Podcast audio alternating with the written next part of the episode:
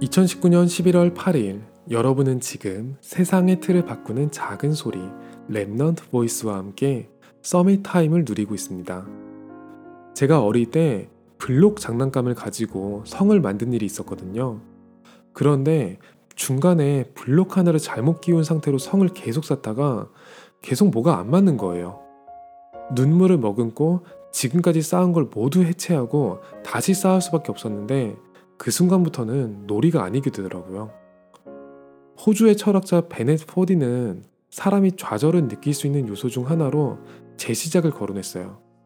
기껏 쓴 보고서를 다시 써야 한다든지 어느 정도 진행되던 일을 처음부터 다시 해야 하면 이성의 끈을 잡기가 힘들죠. 하지만 어릴 때 제가 쌓았던 성처럼 아무리 열심히 쌓던 것이라도 잘못된 것이라면 다시 쌓는 게 정답일 거예요.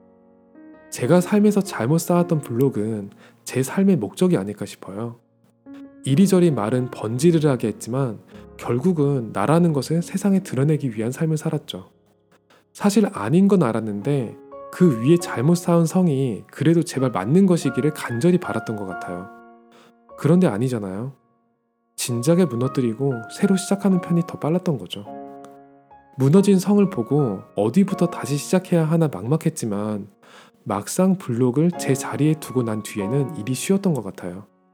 언뜻 괜찮아 보이던 내 삶이 사실 시작부터 어그러져 있었고 기초부터 다시 시작해야 한다는 사실도 두려웠지만 기본이 되는 것부터 제 자리에 맞추면 그 뒤의 일은 생각보다 빠르게 진행될 수도 있겠죠.